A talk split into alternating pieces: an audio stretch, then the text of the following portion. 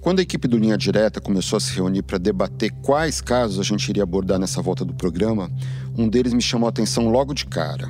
Era o caso de um serial killer, um assassino em série, que tinha jovens gays como alvo e atuava no sul do país.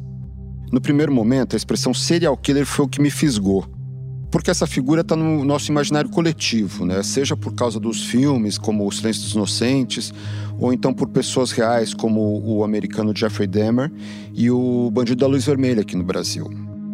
Meu impulso inicial foi tentar decifrar o que está por trás da mente criminosa de um assassino em série. Quais seriam as suas motivações, por que, que as vítimas eram sempre jovens gays e qual foi o papel da homofobia nas suas ações. Mas ao longo da apuração, eu entendi que o mais importante nesse caso era uma outra coisa: a dor das mães e dos pais das vítimas. Eles acolheram a orientação sexual dos seus filhos para depois vê-los serem alvos de um assassino justamente por serem gays. É, o essencial do caso também é a dor de dois sobreviventes dos ataques do serial killer que nós conseguimos localizar e entrevistar. Eles preferiram não mostrar o rosto e ter a sua voz alterada. A dor deles é a de ser homossexual dentro de famílias conservadoras em um país marcado pela homofobia.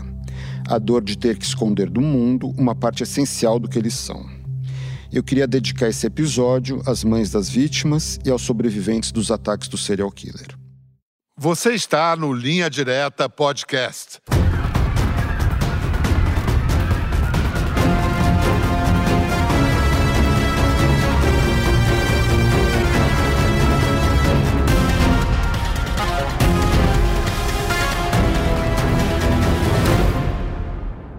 Eu sou Pedro Bial e aqui nós vamos contar a história dos crimes retratados pelo Linha Direta da TV Globo, com a participação da equipe do programa, que vai revelar bastidores de nossa apuração. E eu sou Ricardo Calil, roteirista do Linha Direta. Eu e o pesquisador Yuri Barcelos nos dedicamos a esse caso ao longo de seis meses. No programa de hoje, vamos nos aprofundar na história de um assassino em série que aconteceu em plena pandemia Além de reconstituir a trama, vamos ter a chance de entrever aspectos ocultos da cabeça de um criminoso. Que experiências, desejos e recalques podem levar alguém a matar? Há dois anos, entre abril e maio de 2021, três assassinatos marcados por características em comum assustaram o sul do país.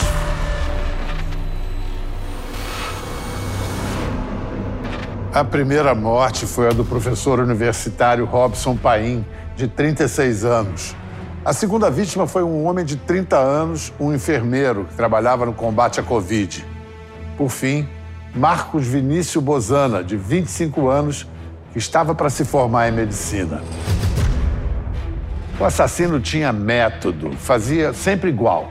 Chegava a seus alvos por aplicativos de encontros e marcava de recebê-los em casa. Aí, uma vez a sós com suas vítimas, passava a repetir a mesma sequência de ações, das mais violentas às mais simbólicas. Atos que a polícia passou a encarar como assinaturas de seus crimes. A firma reconhecida de um psicopata. Foi um assassinato por semana. Em geral, às terças-feiras.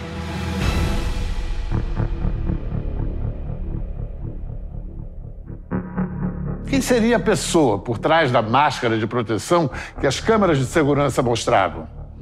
Havia algo em comum entre as vítimas que despertasse o ódio nele?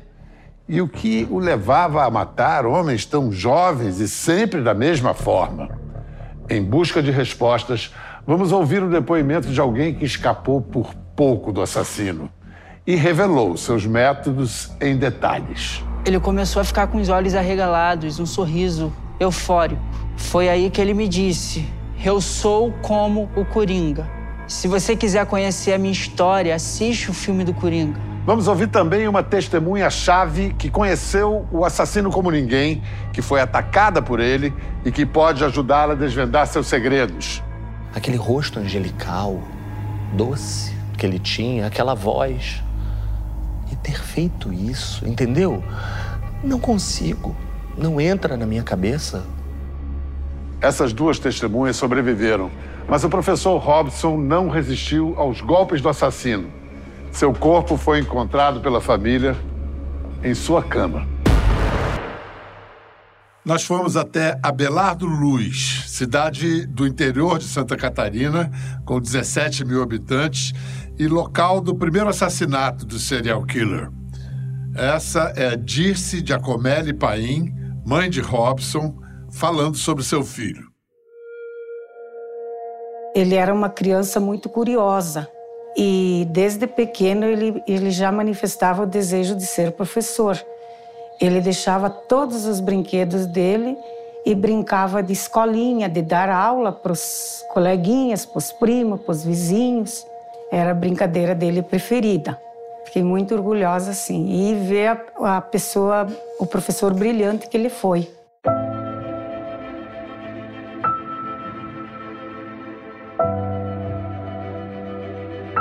A sexta-feira ele veio aqui umas duas vezes à tarde, estava super feliz.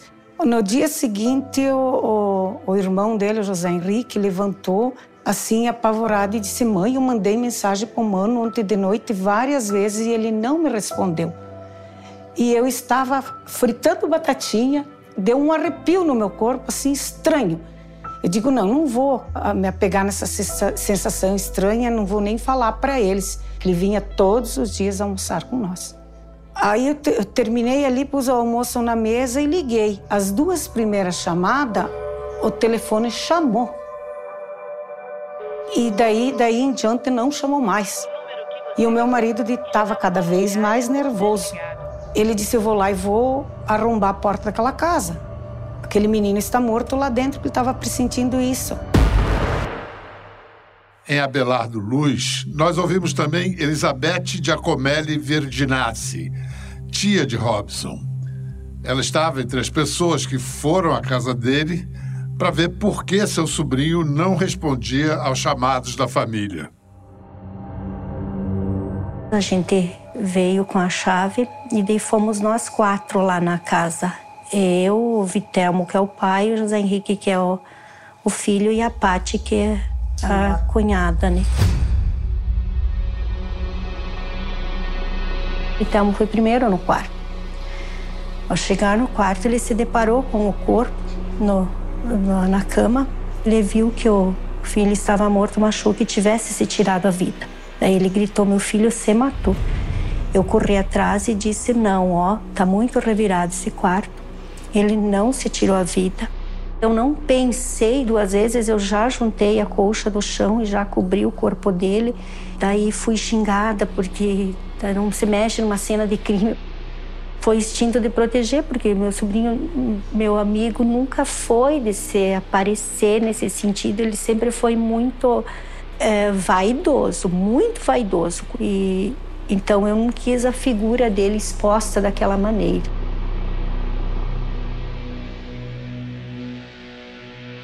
Eu acredito que o bandido tenha, ao entrar, já tenha dado uma gravata nele, porque deu para perceber uns sinais de sola de, de calçado no sofá. Deve ter terminado de, de sufocar ele com o travesseiro, porque o travesseiro tinha sangue, o colchão também tinha sangue. Ele estava deitado de costas para a cama as pernas para fora, tinha pano na boca e uma narina muito machucada por ter pano também na narina, como se quisesse estancar o sangue. O bandido cortou a alça de uma mochila que ele tinha comprado recentemente, uma para ele, uma para a mãe dele, cortou e enforcou. A mãe de Robson, disse, fala sobre uma triste coincidência de datas. E o meu aniversário era no domingo. Ele estava preparando uma festa surpresa para o teu aniversário com os meus irmãos, né? E daí, essa festa surpresa, a surpresa que eu tive é receber ele num caixão no dia do meu aniversário. E ele sempre gostou de dar flor para mim e as flores ficaram para ele. Daí foi bem difícil que era uma data que era para ser comemorada junto com a família, junto com ele. E a gente comemorou com todos os familiares, mas velando ele. Jamais eu, esperava que fosse no dia do meu aniversário. Para a família e para a polícia, o crime é um roubo seguido de homicídio. O que teria dado de errado para o criminoso matar a vítima? Era o que a polícia começava a investigar. Nós ouvimos o delegado Tiago Nóbrega de Almeida, responsável pelas investigações em Curitiba, capital do Paraná. Ele trabalhou em conjunto com a polícia de Abelardo Luz para tentar descobrir a identidade do assassino. A gente acabou, num primeiro momento, se deparando com uma cena de homicídio. Na sequência, com o avançar das investigações, a gente viu que estava se configurando mais para um latrocínio, até porque alguns pertences da vítima haviam sido subtraídos. Após matar o Robson, ele pegou as chaves do veículo do Robson, um, um, um carro vermelho, e fugiu para Curitiba. Na primeira imagem do assassino, obtida pela polícia de Curitiba, ele é visto de longe, depois de abandonar o carro roubado. Nos dias seguintes, ele não dá nenhuma pista, nada. Até que, 11 dias depois, numa terça-feira, ocorre o segundo assassinato. Tivemos aí a informação de um homicídio na cidade, no bairro Lindóia. Identificamos que a vítima foi morta dentro de seu apartamento, formado já em enfermagem, trabalhava, exercia a profissão. Os padrões começam a aparecer. A porta trancada pelo lado de fora, roubo, e sinais de asfixia. Ficou quieto. Ele acabou recebendo mata-leão. Já apagou. Acabou momentos depois recobrando a consciência. Tentou relutar, acabou sofrendo um outro mata-leão, apagou de novo, mas estava vivo, estava respirando. Ele resolveu amarrar as mãos para trás Quietinho. E com as cobertas na cabeça, começou a, a sufocá-lo até ter a certeza da morte.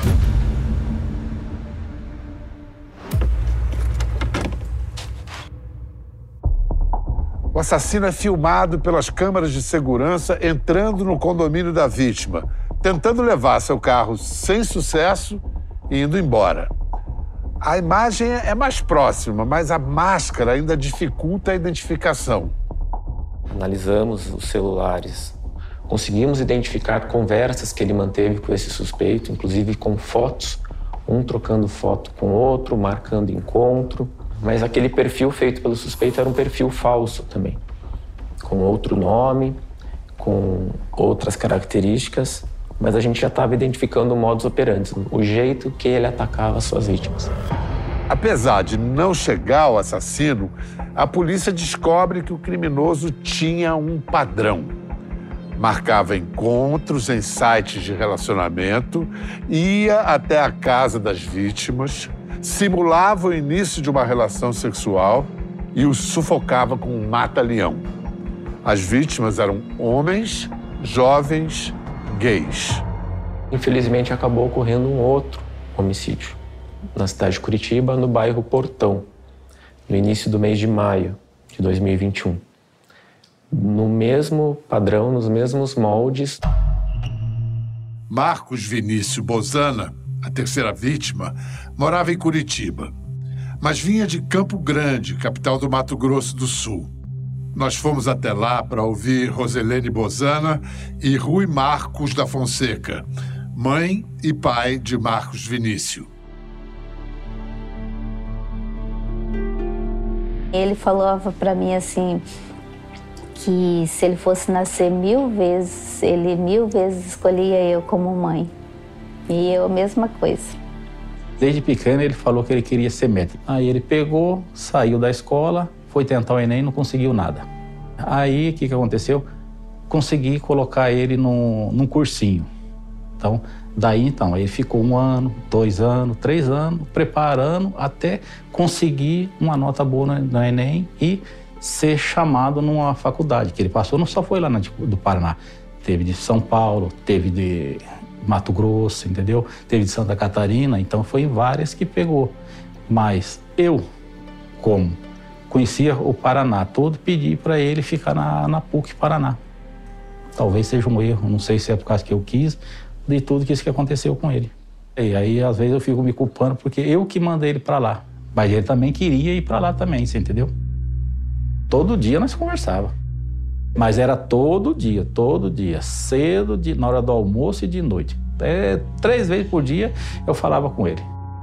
Trocando mensagem, ligava. Eram as nove horas.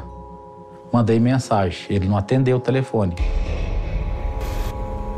Mas antes, na hora do almoço, ele tinha falado que ele ia é, tava com pouca bateria e ele tinha umas provas fodidas. Ele falou desse jeito. Então, que eram umas provas bem. Eu falei, vou deixar ele quieto. Só que aí no outro dia, que já foi o dia 5, 5 horas da manhã, ele não me ligou. E nem mandou mensagem. Aí eu peguei e liguei, consegui achar o porteiro. Ele falou: ó, tá ali em cima, subiu, aperta a campainha, a campainha, ninguém sai. Ninguém sai. Aí eu falei: tem alguma coisa errada. Tem alguma coisa errada. Aí eu peguei, Falei com ele, falei, ó, sobe lá em cima lá e ah, eu não posso, o porteiro pegou e falou que não podia. Eu falei, você faz um e-mail então, que eu, aí eu libero para vocês aqui em cima aqui. E chama um chaveiro. Eu falei, tô mandando aqui, contratei o chaveiro. Aí falei pro chaveiro, vai lá e abre a porta. Aí deu 10 minutos, 20 minutos, meia hora, e eu ligando, ligando, ligando, ligando, e ninguém atendia. Eu falei, tem alguma coisa errada. Tem alguma coisa errada. Aí depois de muito tempo, falei: Você quer falar comigo ou não quer? Aí eu já liguei. Aí ele falou: ó, O síndico vai falar com você. Aí você espera o quê? Aí nesse meio intervalo, aí falei pro Luciano, ele foi lá de novo e falou: Olha, o Marco tá óbito. Falei: Não pode. Tá aqui, Ruifa, desse jeito. Na madrugada eu fui lá para buscar o corpo dele. Aquilo para mim foi a pior coisa da vida. Na hora que tirou ele de dentro, eu vejo até agora. Tirando, foi lá ver, colocou em cima da mata, ele virado do lado direito, eu falei, meu filho foi estrangulado.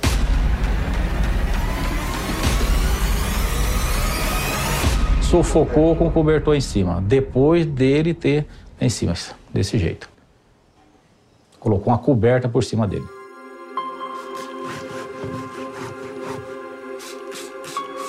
Eu fui lá, olhei o apartamento, começou a dar mau cheiro, aquele, o sangue ali. Aí tava com a coberta, né, porque diz que ele sufocava, né, ele tampava, ele dava o mata-leão e, e depois botava uma coberta. Eu acredito sim, porque a, a coberta dele tinha também um pouco de sangue. E aí eu limpei, peguei um balde, fiquei limpando, limpei bem limpo mesmo, até sair tudo, o sangue do meu filho daquele lugar.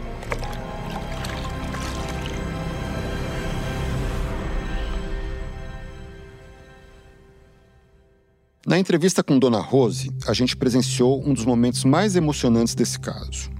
Ela foi buscar o cobertor vermelho de seu filho, que o assassino usou para sufocá-lo. Ela devolveu àquele cobertor o seu significado original. Em vez de um objeto usado para o ódio, um objeto de acolhimento.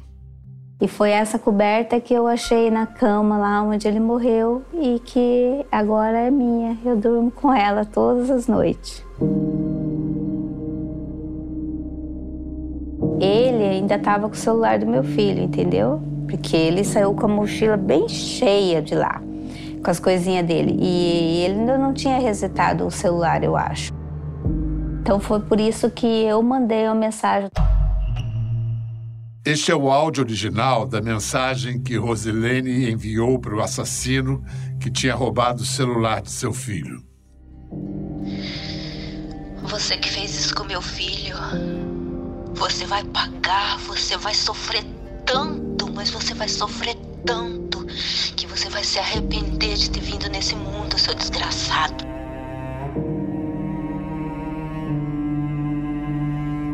Ele ouviu. Ele ouviu, tenho certeza que ele ouviu. É porque logo que eu mandei, ficou, ele viu, ficou azulzinho.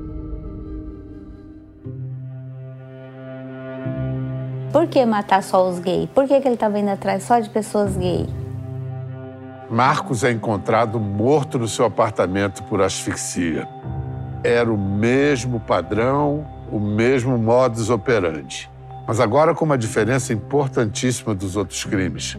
As imagens das câmeras de segurança eram muito mais próximas. Eu acabei fazendo contato com a autoridade policial da comarca de Abelardo Luz e eles estavam é, investigando, já tinham um suspeito identificado, até porque o suspeito residia na época na cidade.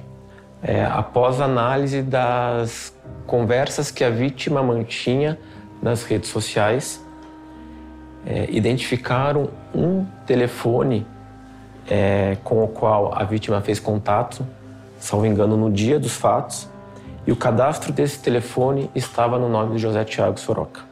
Até então, a ficha criminal dele envolvia principalmente crimes patrimoniais, é, furtos, é, furto de, de veículo, uso de moeda falsa, porém tinham também os episódios envolvendo a ex-mulher, episódios de violência doméstica. Então, o José Tiago foi casado por um tempo, teve um filho nesse relacionamento, é, porém ele era muito violento essa mulher acabou se separando, conseguiu medidas protetivas contra o José Tiago. Ela já havia sofrido ataques por parte dele, inclusive com o mata-leão. O Instituto de Identificação da Polícia comparou as fotos da ficha criminal de Soroca com as imagens das câmeras de segurança que mostravam o assassino. Com o criminoso sempre de máscara, uma parte exposta da cabeça foi crucial para o reconhecimento: as orelhas. O assassino agora tinha nome: José Tiago Soroca. José Tiago estava matando uma vítima por semana, normalmente às terças-feiras. E nós estávamos próximos de uma próxima terça-feira. Nós começamos aí um trabalho incessante. Diuturnamente, não tínhamos descanso, sábado e domingo. Estávamos aí à caça do José Tiago até que chegou a terça-feira, a fatídica terça-feira. Todas as empresas de táxi da cidade, também como as empresas de, de transporte por aplicativo, estavam cientes. Nós distribuímos fotos de José Tiago e naquele dia 11 de maio de 2021, numa terça-feira, estávamos nas ruas à procura dele até que uma empresa de táxi fez contato com a gente fez contato e falou: Olha, eu peguei, fiz uma corrida agora para um passageiro, endereço tal, que ele parecia com o serial killer que vocês estão procurando. Fomos correndo para o endereço para evitar que ele fizesse mais uma vítima. O endereço era desse jovem de 27 anos. Ele sobreviveu para contar sua história e revelar à polícia, com detalhes, o modo de agir do serial killer para reconstituir trechos dessa entrevista, nós convidamos o ator Alan Rosa. Áudio, plano A, take 2. Silêncio, por favor, ação. Uma parte na minha vida eu tenho que esconder das outras pessoas, porque eu tenho muito medo das pessoas, do julgamento. Eu temo mais por conta da minha família que eles não me lidam, eles não gostam, não aceitam a minha sexualidade. Eles sabem, mas não aceitam. A família toda sabe. É como se fosse um elefante branco. Ele está ali no meio da sala, mas ninguém vê, ninguém fala. Não existe. Eu tenho medo por conta do meu pai. Eu sou de uma cidade muito pequena. Eu tenho medo das pessoas falarem. Eu tenho medo das pessoas me julgarem. Eu vi no Twitter algumas coisas sobre um serial killer de gays que matou algumas pessoas em Curitiba. Mas eu não acreditei muito. Eu vi que muita gente falou, mas não tinha fonte. Então eu não acreditei. Até duas amigas me mandaram mensagem: Olha, cuidado, você viu o que está acontecendo? mas eu acreditei que fosse só lama da internet. Mentira. Eu entrei no site de bate-papo. Lá tinha uma função de localização. Foi ele que me mandou mensagem primeiro. Aí a gente trocou WhatsApp, trocou nudes. Eu passei meu endereço. Aí em 10 minutos ele chegou.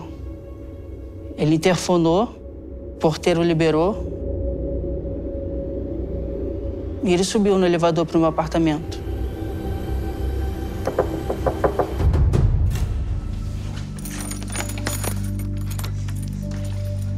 Oi. Oi, tudo bem? Eu abri a porta. Ele muito tímido, educado, sentou no sofá. A gente conversou um pouco, mas eu nem lembro o que, que foi. E logo ele me levou pro quarto.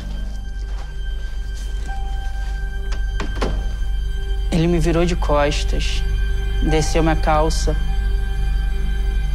e me engatou um, um mata-leão.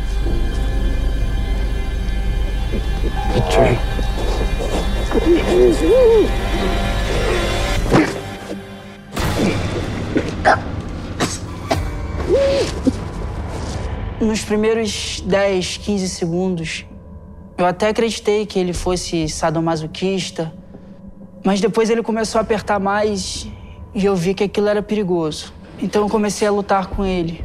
Só que eu não tinha voz, eu não conseguia respirar. Eu comecei a ver tudo branco, tudo esbranquiçado. Isso era mais ou menos um minuto.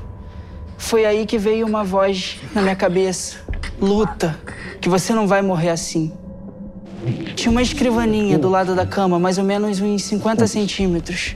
No desespero, a única coisa que eu consegui fazer foi chutar. Eu chutei forte, para fazer barulho, para cima e para baixo.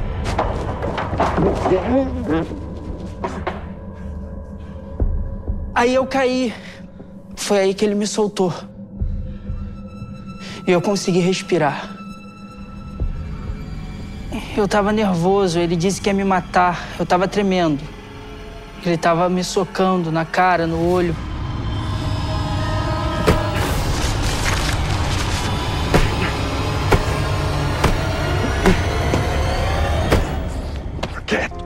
Eu sou alto. Tenho 1,90m.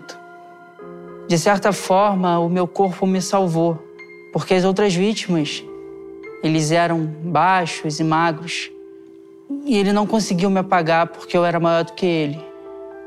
Ele estava gostando da dor que ele estava me causando. Dava para ver isso. Qual que é a senha? 22, 23, 24. Ele mudou. Ele começou a ficar com os olhos arregalados, um sorriso eufórico. Ele parecia um desenho animado, um cartoon. Não tá dando. Fala a senha, fala a senha. Foi aí que ele me disse: Eu sou como o Coringa. Se você quiser conhecer a minha história, assiste o filme do Coringa.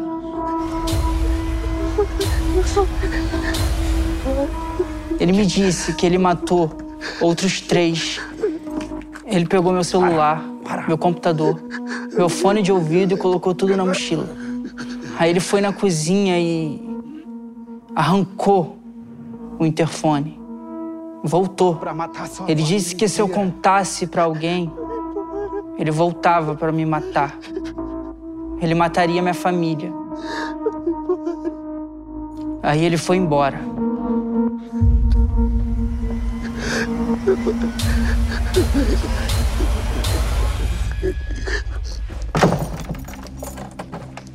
Deu tempo de eu levantar a calça.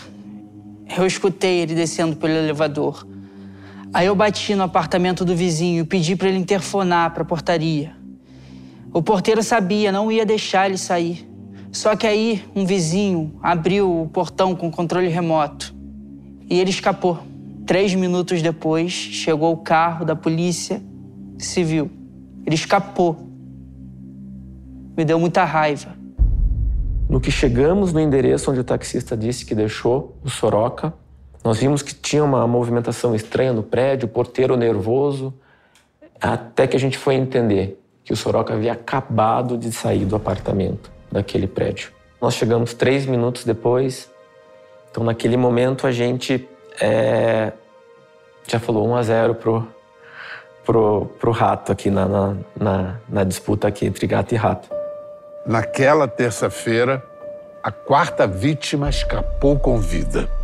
A polícia tinha que agir rápido para evitar um novo crime. Quando a gente tomou essa decisão, né, entre divulgar ou não a, a identidade, entre correr o risco ou não de ter mais uma vítima, e por outro lado, talvez aí com a divulgação perder o José Tiago, nós resolvemos marcar uma coletiva de imprensa.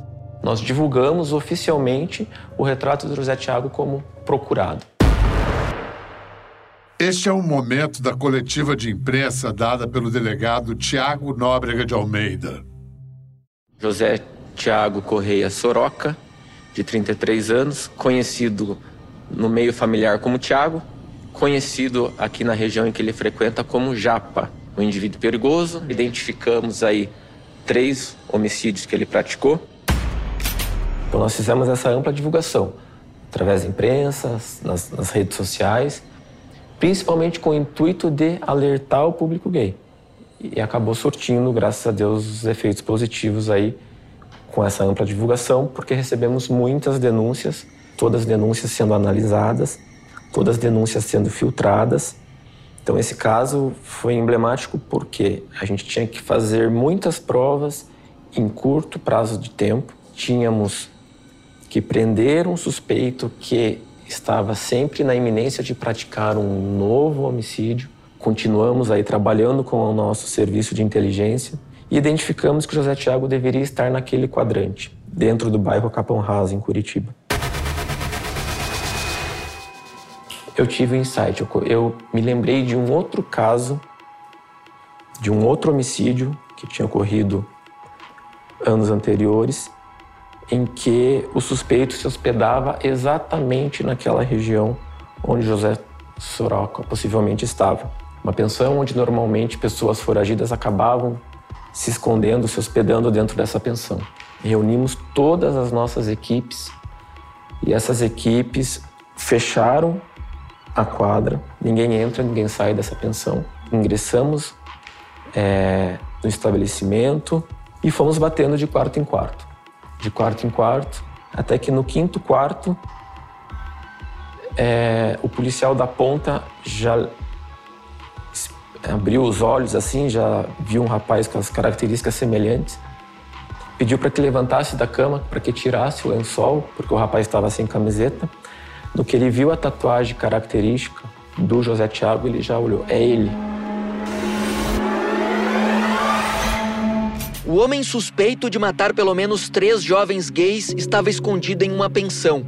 Ele foi preso por policiais da Delegacia de Homicídios sem camisa, de calça jeans e chinelo. E daí, nessa nova disputa entre gato e rato, o gato saiu vitorioso e colocamos um fim aí às mortes praticadas pelo José Tiago. Ele foi encaminhado à delegacia, foi interrogado, acabou confessando boa parte dos crimes praticados. Vamos ouvir agora a voz do serial killer em depoimento à polícia no dia que foi preso. Foi você o responsável pela morte do Paulo Sampaio? Sim, senhor. Foi o senhor que, que matou o Sim, senhor. A outra vítima, na sequência, foi o seu Marcos Vinícius. Sim, senhor. Eu achei é, o José Tiago muito frio, muito calmo. Ele sentia até um certo prazer em relatar os crimes que ele praticou e foi até um certo momento sarcástico, deixando a entender que fez outras vítimas, mas que não daria o serviço de mão beijada para a polícia. Todas as vítimas dos senhores foram homens homossexuais. Por que dessa escolha por homossexuais? Na escolha em si não foi por homossexuais. A escolha foi em si para por quem é, aceitasse que eu adentrasse o apartamento, né? adentrasse a residência. Então, só era entrar, subtrair o que tivesse e sair. O senhor tem é, preconceito contra homossexuais? Não, senhor. O senhor, como pessoa, o senhor se declara homossexual, bissexual, hétero? Hétero. Hétero. Em nenhuma desses casos, o senhor manteve relação sexual com as vítimas? Não, senhor. Não, o senhor já é, manteve relações sexuais com homens? Não, senhor. Nós fomos é, atrás do histórico do José Tiago, tentar construir aí uma linha do tempo, com a ajuda aí de, de familiares, inclusive do José Tiago. Nós chegamos numa outra vítima que veio a sobreviver. Essa vítima, ela manteve relacionamento com o José Tiago há anos. É, eles ficaram juntos mais ou menos entre indas e vindas uns quatro anos. Nós conversamos aqui também, ouvimos o seu e ele nos fez um relato bem detalhado aí referente ao período em que ele teve relacionamento com o senhor, cerca aí de quatro anos. O senhor confirma isso? Não tenho nada a declarar sobre isso.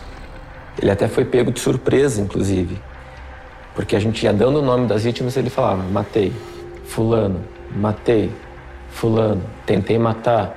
No que nós falamos o nome dessa vítima, ele congelou. Ele falou: sobre isso eu não vou falar. O senhor não quer falar sobre essa questão senhor. Nada referente a isso? Nada. Por algum motivo em especial, só por curiosidade, porque as outras, os outros fatos aqui o senhor me descreveu, né, é, naturalmente, tranquilamente, porque essa, essa questão do incomoda. Na verdade, não é que seja sobre essa questão, é que se o senhor perguntasse qualquer outra coisa, né, é, fora do que foi acontecido nesses três últimos casos aí, eu não me, é, me guardo de jeito de não responder. Tudo bem. O homem matou três jovens gays em menos de um mês. Confessou os crimes, sem demonstrar emoção. Nos depoimentos, a polícia defendeu sua versão sobre por que fazia isso. Disse que atacava suas vítimas, todas gays, só para roubá-las e que só as matava porque reagiam. Soroca, o serial killer de Curitiba, sempre negou sentir atração por outros homens.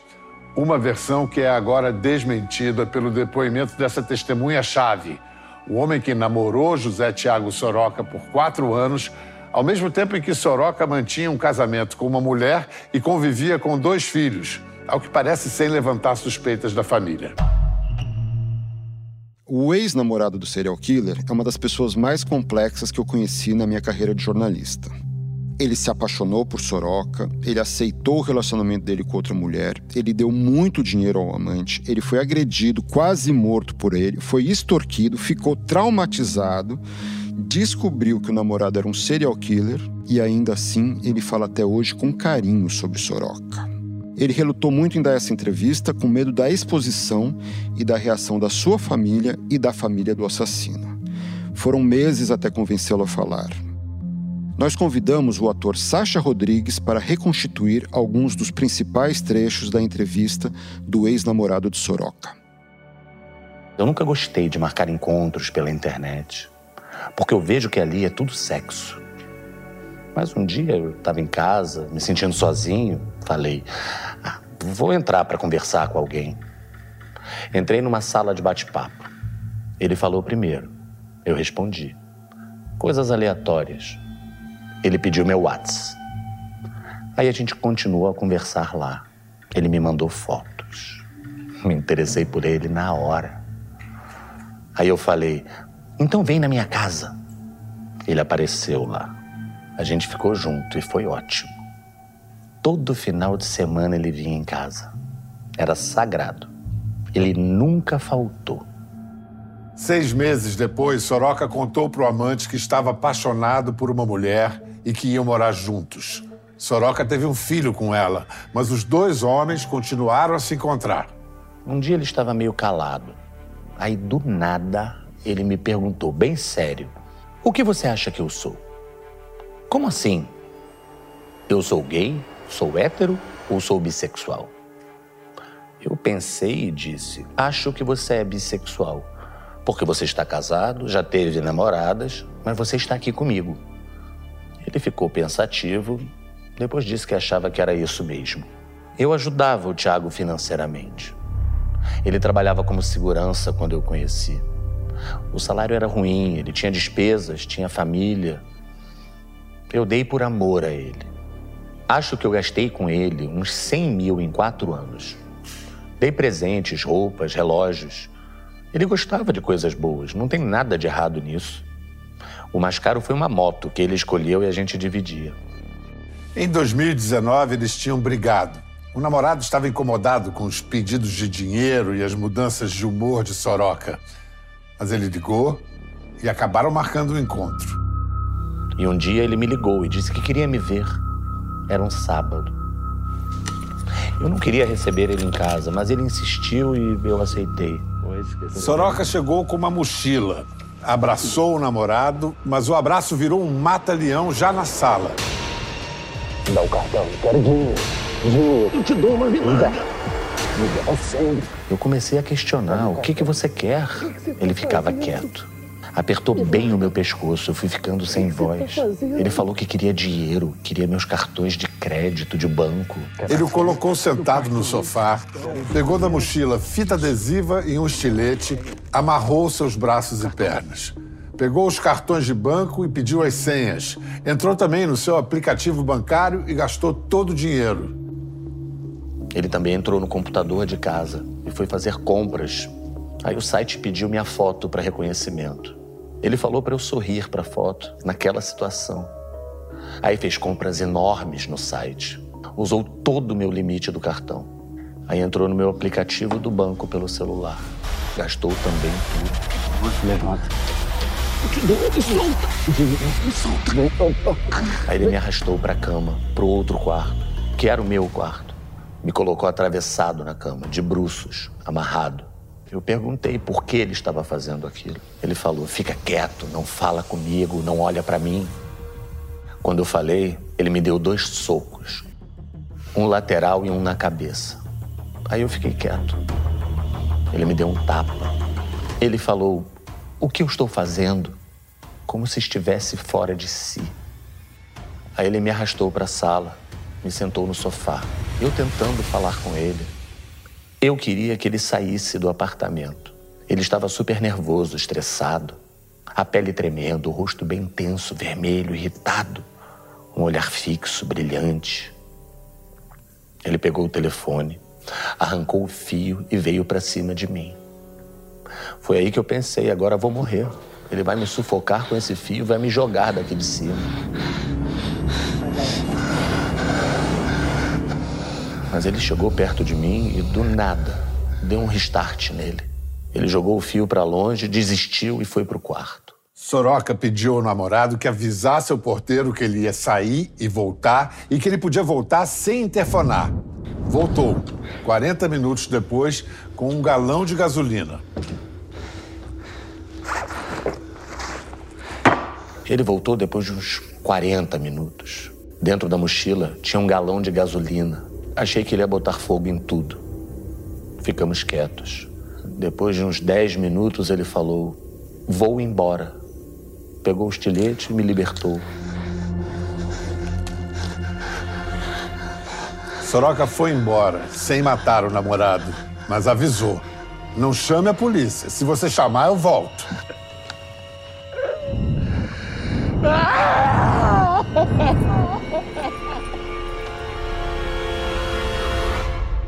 Nós não sabemos o por qual motivo que ele virou uma chave e a partir dessa vítima, talvez por negar esse relacionamento, talvez por se negar, a partir daquele momento ele passou a matar homossexuais de forma aí periódica.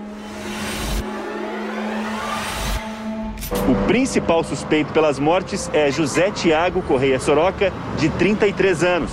As duas mortes aqui em Curitiba foram praticadas de maneira parecidas, no intervalo de uma semana. Ele é suspeito de três homicídios nos últimos 30 dias. Está foragido e tem mandados de prisão emitidos pela Justiça do Paraná e de Santa Catarina. Eu só fui saber dele muito tempo depois quando vi que ele estava sendo procurado pelos três assassinatos. Mesmo tendo sido agredido por ele, eu não acreditei. Aquele não era o Tiago que eu conheci. Não combinava. Aquele rosto angelical, doce que ele tinha, aquela voz. E ter feito isso, entendeu? Não consigo. Não entra na minha cabeça. Essa vítima, ela relutou muito em colaborar com a polícia, mesmo sofrendo violências, mesmo sofrendo agressões, mesmo quase morrendo, acabou é, colocando o seu afeto, o seu carinho pelo Tiago acima de tudo, a ponto de, de vê-lo como uma vítima e não como um, um agressor. Depois que ele foi preso, eu não tive mais contato pessoal com ele, não. Eu acabei fazendo a carteirinha do presídio e trocando cartas com ele para dar um suporte.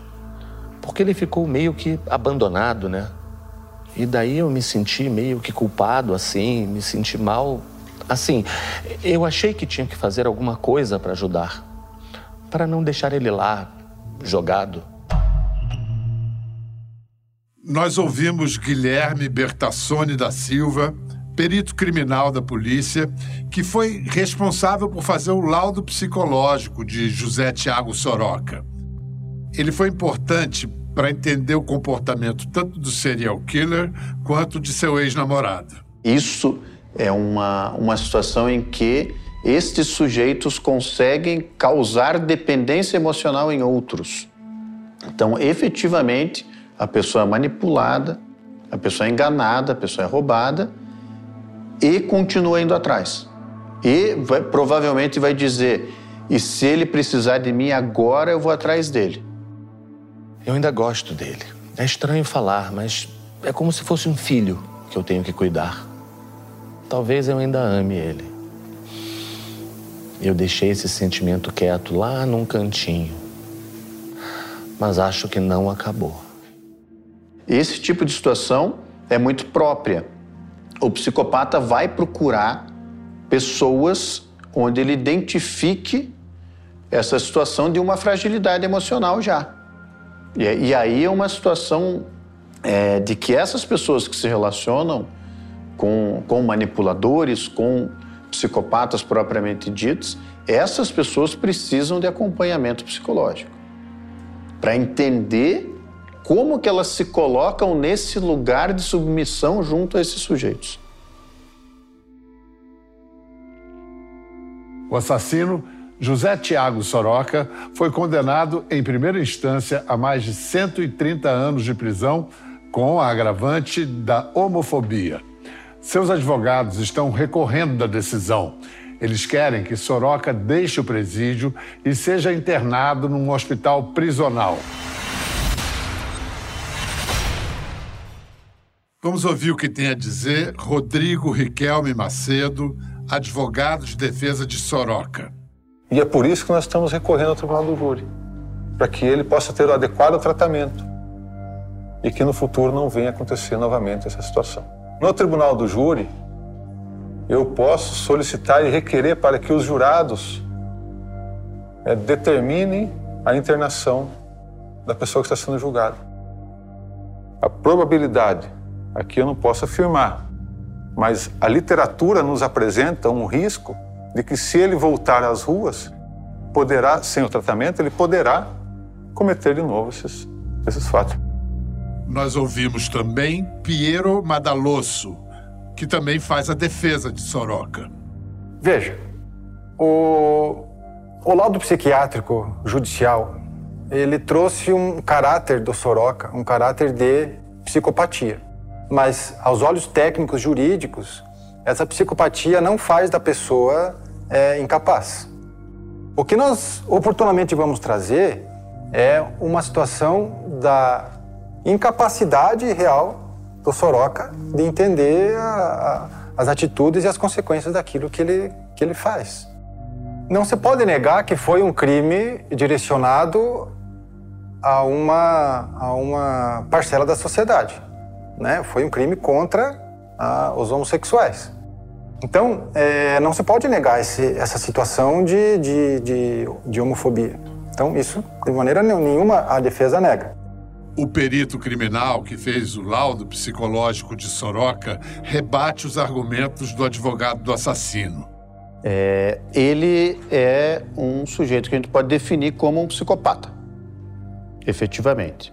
E neste caso específico, a gente pode dizer que ele tem plena condição de responder civilmente pelos atos dele. Tem plena condição por quê? Ele sabe que está fazendo errado. O conflito dele é interno. O conflito dele é, é algo que a gente vai chamar de intrapessoal. Então ele comete crimes, ele mata esses rapazes gays, mas o que ele está fazendo é tentando lidar com a própria sexualidade. Então ele está fazendo uma, ele está tentando aí não manifestar a própria homossexualidade. Ele está tentando sufocar, ele está tentando tirar, ele está tentando esconder a homossexualidade dele, né? De uma maneira radical, de uma maneira ultra exagerada, de uma maneira mórbida, mas é uma tentativa, sim, de ocultar esse lado homossexual dele.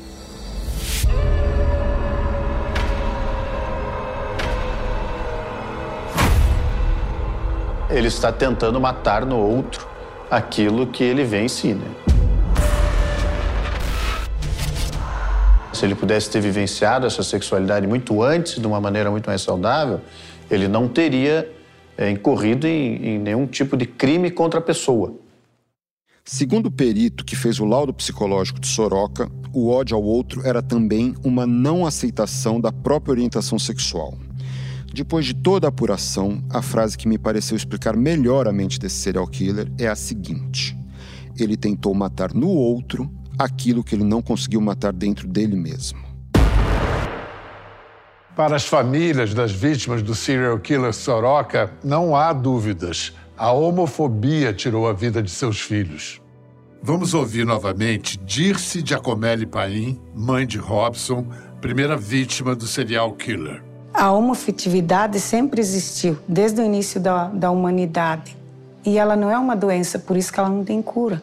Doente é quem quem não aceita a condição do outro. O outro deve viver em plenitude, aquilo que ele quiser ser.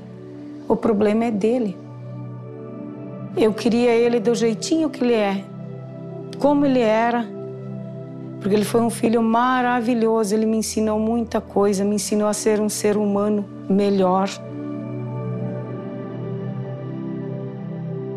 Então, ele foi o, o melhor filho do, do mundo. Pena que a passagem dele foi tão curta, mas ele ensinou muito para mim.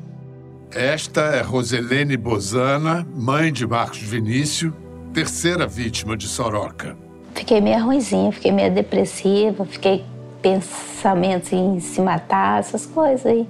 Mas depois também passou, porque eu rezo muito, tenho muita fé em Deus. Que nem hoje, né?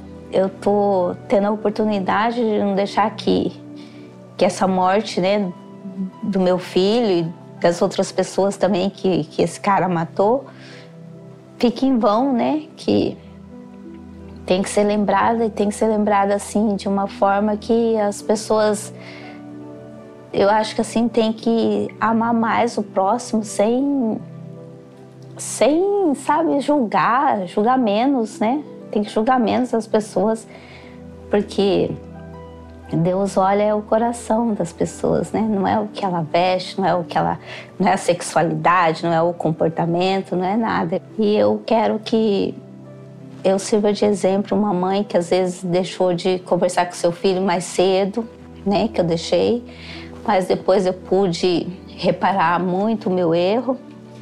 Ame, ame seus filhos como ai, com, com, todo o amor de pai e de mãe. A gente tem que amar os filhos da gente do jeito que eles são.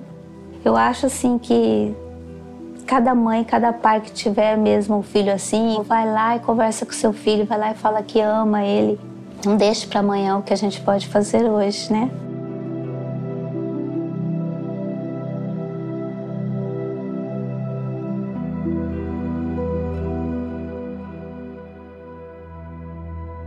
É, Para mim, o que fica desse caso, além de toda a dor causada pelo assassino, é o exemplo de amor e de acolhimento dessas duas mães extraordinárias, a dona Dirce e a dona Rose. Nós temos que agradecer a confiança que elas depositaram na nossa equipe para poder contar a história de seus filhos. No ano passado, 273 pessoas LGBTQIAP+, sofreram mortes violentas no Brasil. Esses números colocam o país entre os mais violentos do mundo contra essa comunidade. Os dados foram divulgados pelo Observatório de Mortes Violentas contra a LGBTI. Desde 2019, a homofobia é um crime imprescritível e inafiançável no Brasil. Nada vai diminuir a dor dos sobreviventes, de amigos e parentes das vítimas, mas Soroca está preso, condenado com agravante de homofobia. Outro caso de violência contra a comunidade LGBTQIA, tem até hoje um foragido. No dia 17 de abril de 2022, Renata Ferraz, uma jovem trans de 16 anos, foi assassinada na cidade de Patos, no interior da Paraíba. De acordo com o Ministério Público do Estado, ela foi abordada para um programa por dois rapazes, Flávio da Silva Ferreira e Giovanni de Lima Galdino Silva, que estavam a bordo de um carro vermelho. Uma adolescente trans de 16 anos foi encontrada morta ontem no sertão do estado. O corpo estava numa estrada no município de São José de Espinharas. Segundo a família, a adolescente estava desaparecida há dois dias. O corpo foi encontrado com várias perfurações de faca. Foi preso em Patos, no sertão do estado, um dos homens suspeitos de envolvimento na morte da adolescente trans Renata Ferraz, de 16 anos. Segundo a Polícia Civil, esse suspeito teria sido o responsável por atrair Renata para o carro onde o segundo suspeito estava. Esse segundo homem é o que teria esfaqueado Renata e abandonado o corpo dela em outro local. De acordo com as investigações, o executor do crime teria tido um relacionamento com Renata e a esposa dele teria descoberto. O homem não gostou e resolveu matar a vítima. Flávio foi condenado a 19 anos de prisão pelo homicídio de Renata. Giovanni, o executor do crime, ainda não foi julgado, pois está foragido. A última foto de Giovanni mostra um homem jovem, de pele branca, olhos castanhos e cabelo de cor preta. Giovanni tem hoje 26 anos de idade.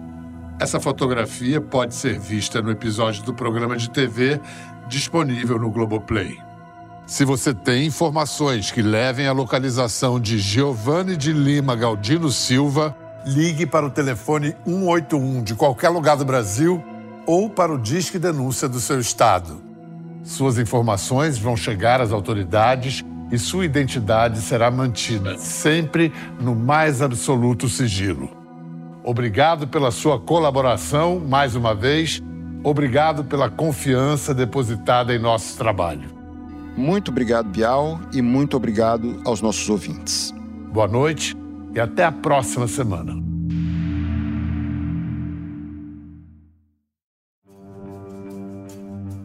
Linha Direta Podcast é uma produção TV Globo e Globoplay. Se você ficou curioso para saber mais sobre esse caso, acompanhe nas redes sociais: Instagram, TikTok e Telegram. Eu sou Pedro Bial, apresentador deste podcast. Ricardo Calil é o responsável pelo roteiro do caso do serial killer de Curitiba e também apresentador desse episódio. A produção é da Natália Pinha, a pesquisa de Yuri Barcelos, com montagem, edição e mixagem de Will Geraldo no Cantara Lab. Produção musical De Palmeira. Direção-geral do Linha Direta de Giancarlo Bellotti e Mônica Almeida é a diretora artística. O diretor de gênero é Mariano Boni.